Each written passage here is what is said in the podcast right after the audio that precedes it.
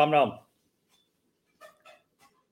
आज राज्यसभा में 2 बजे से पीयूष गोयल ने कहा कि चर्चा कर लीजिए मणिपुर पर, और अभी भी हंगामे की वजह से सदन बार बार स्थगित होते रहे। अब अगर 2 बजे भी आज मणिपुर पर विपक्ष ने चर्चा नहीं की तो निश्चित तौर पर यह माना जाना चाहिए कि विपक्ष संवेदनहीनता का भौंडा प्रदर्शन कर रहा है, स्तरहीन राजनीति कर रहा है। राजनीति तो नेताओं को करना ही चाहिए, ये उनका काम है, खूब जमकर करना चाहिए।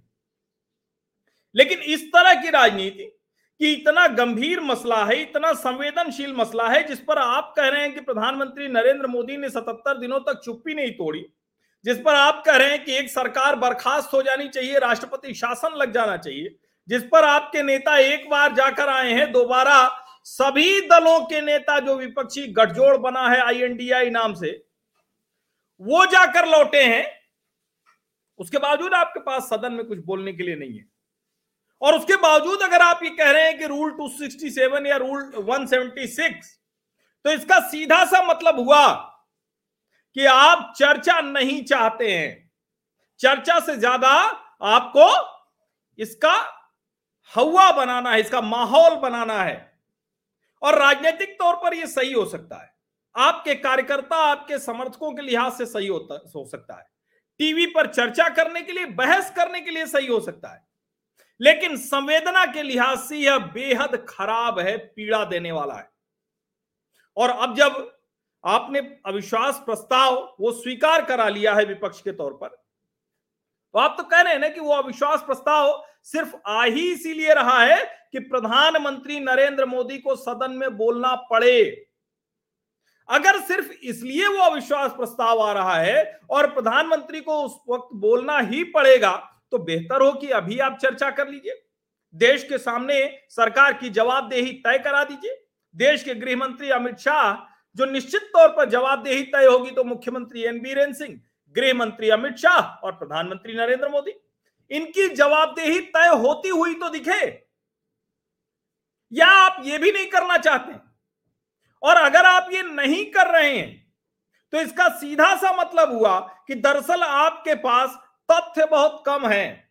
और तब जो सरकार कह रही है कि ये हिस्टोरिकल प्रॉब्लम है, जिसको मणिपुर की NB बीरेन सिंह सरकार ने बहुत हद तक ठीक कर दिया, लेकिन दुर्भाग्य से एक निर्णय कुकी जो समूह है, समुदाय है, वो पचा नहीं पाया। एक ट्राइबल रैली होती है और उसके बाद हिंसा भड़क जाती है पूरे राज्य में। म्यांमार से जिस तरह से घुसपैठिए आ रहे हैं, अब सरकार ने उस पर बायोमेट्रिक शुरू कर दिया है, लेकिन ये सवाल है, और इस सवाल का जवाब अगर कोई दे सकता है तो वो सिर्फ और सिर्फ एक व्यक्ति है, उसका नाम है गृह मंत्री अमित शाह। जवाबदेही तय होती, गृह मंत्री बोलते, उनसे सवाल पूछे जाते, न संतुष्ट होते तो फिर से सवाल पूछते। लेकिन दुर्भाग्य से इसकी बजाय कहा जा रहा है कि ना, हमने तो देखिए प्रधानमंत्री नरेंद्र मोदी को मजबूर कर दिया। और मैं पहले भी कह चुका हूं, फिर से कह रहा हूं कि कोई प्रधानमंत्री नरेंद्र मोदी को मजबूर कर सकता है, ये संभव नहीं है। वो तो तब भी नहीं कर पाए थे जब वो गुजरात के मुख्यमंत्री थे और यहाँ केंद्र में सरकार थी यूपीए की, पूरे 10 वर्ष तब भी नहीं कर पाए। और यहाँ तो मसला किसी को मजबूर करने या मजबूत करने का है नहीं, ये संवेदना का मसला है भाई। इसमें तो सत्ता पक्ष और विपक्ष ये अलग अलग खड़े दिखने ही नहीं चाहिए थे, ये तो सब एक साथ दिखने चाहिए थे। लेकिन दुर्भाग्य देखिए कि ऐसा हो नहीं सका है। इतना काम भी हमारे देश के नेता नहीं कर पाते कि जहां महिलाओं की इज्जत लूट गई हो, जहां जाने क्या क्या हुआ, जिसको देखकर मन विचलित हो जाता है, वहां पर एक साथ देश को आश्वस्त करने की बजाय सब अपने अपने ब्राउनी पॉइंट्स लेना चाहते हैं, सब अपनी अपनी राजनीति करना चाहते हैं। शर्मनाक है ये।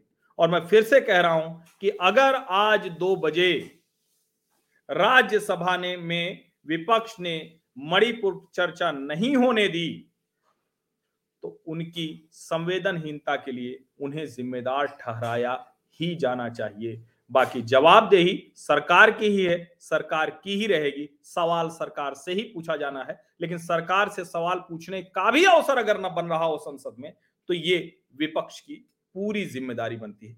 आज दोपहर 2 बजे। बहुत बहुत धन्यवाद।